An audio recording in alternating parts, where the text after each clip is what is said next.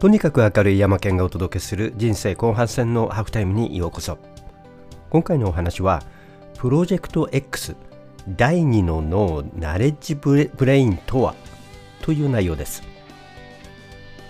世の中 DX と呼ばれるデジタル化がどんどんと進んでいます。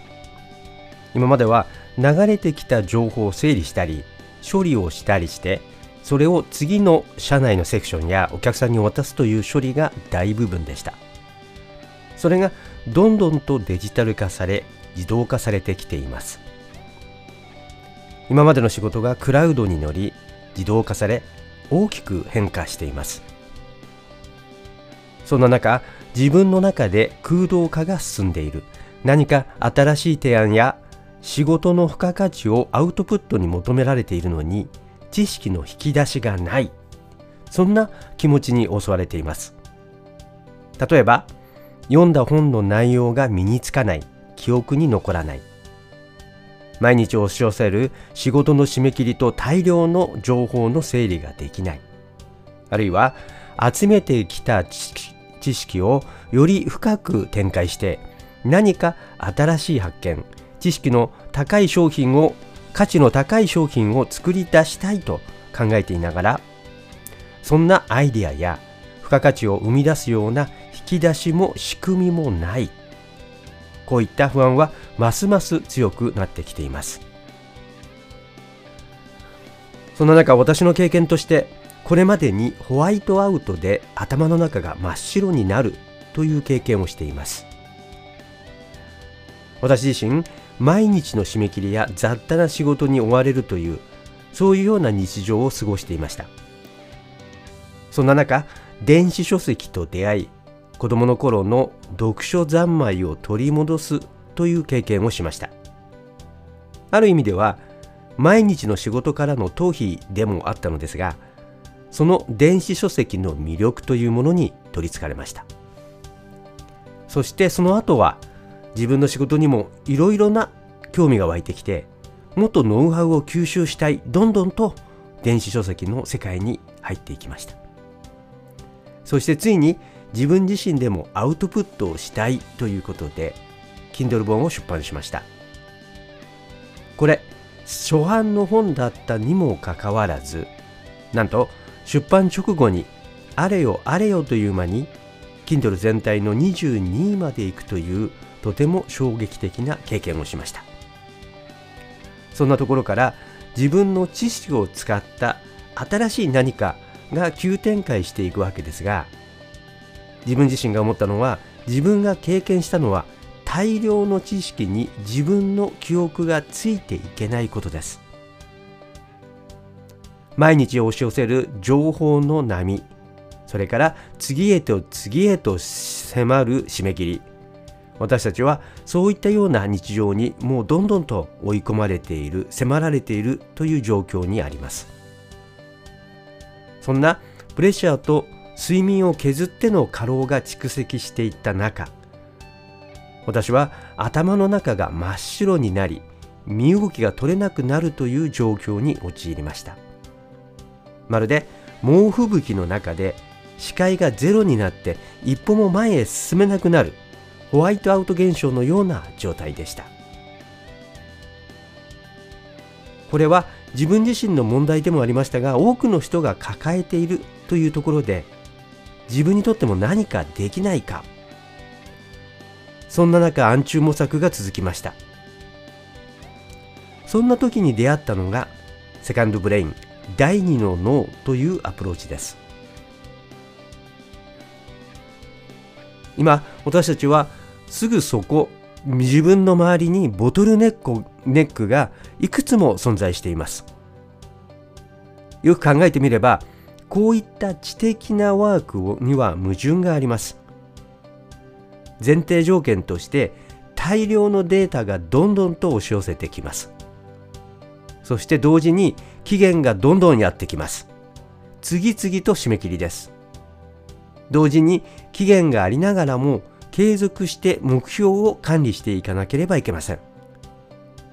これまさしく矛盾するものでよく考えてみれば要求されているのは時短でアウトプットをすることで高品質を保つというこの2つの矛盾したことが要求されているわけです。この両極端でどこで折り合いをつけていくのかということになりますがこれはものすごい相反関係にあるということが分かってきます。これがボトルネックとなっています。こういった相反すること相反すること矛盾することに常に私たちは関わっていかなければいけないわけです。これを何とかしなしていかなければ解決していかなければいけない。この大量に押し寄せてくる知識ですけれども全てを記憶していくことはできません。どんどんと必要な情報が溢れていて同時にどんどんと忘れていってしまう。そういった意味で集めてきた自分の知識自分の気づき自分の経験を高速で高い付加価値をつけてアウトプットしていくということが必要となってきます。そうするとどうしてもキーワードというのは高速化であったりあるいは自動化というものが必要となってきます。ある程度自分が毎回毎回一から作らなくても自動的にアウトプットまで結果的に結びついていくようなものが必要となってきています。これが第二の脳ナレッジブレインが提供するものです。大量の情報を日々扱う知識ワーカーにはデジタルで知識を集めてきた来てそれを管理しながらそしてそれを処理をしてアウトプットする強力なプロセスが必要です。つまり1つ目の情報収集。2つ目には整理格納。3つ目に知識の処理。そして4つ目のアウトプット。この4つの一貫したフレームワークが必要です。第2の脳ナレッジブレインはアウトプットを高速化し高付加価値をつけてそのための知識とタスク管理の自動化の仕組みを提供します。つい最近この音声配信サミットというものを開催をいたしました。短期間で成功裏のうちに終わらせたという私自身も経験をしています。これはこういった自分自身が培ってきたノウハウというものがフルに詰め込まれています。なんと普通であればプロジェクトは90日間を要するというそういったプランで進んでいくのが普通なのですがこれをその半分45日で完結させました。実際に自分自身でも結果的に驚いているほどです。そしてその結果として2000人の読者に参加していただくことができました。先日これを音声配信の専門家の声ラボの岡田さんにもお話をしたんですけれども大変に驚かれていました。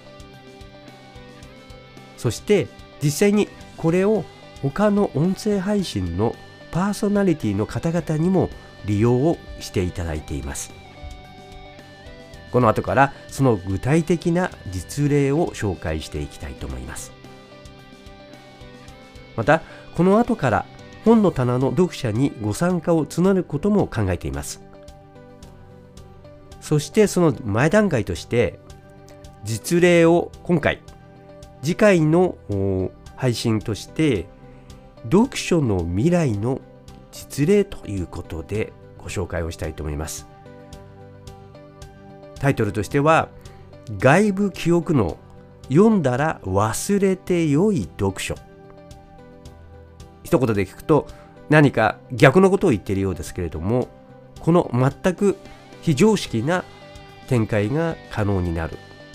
そんなアプローチをご紹介をいたします。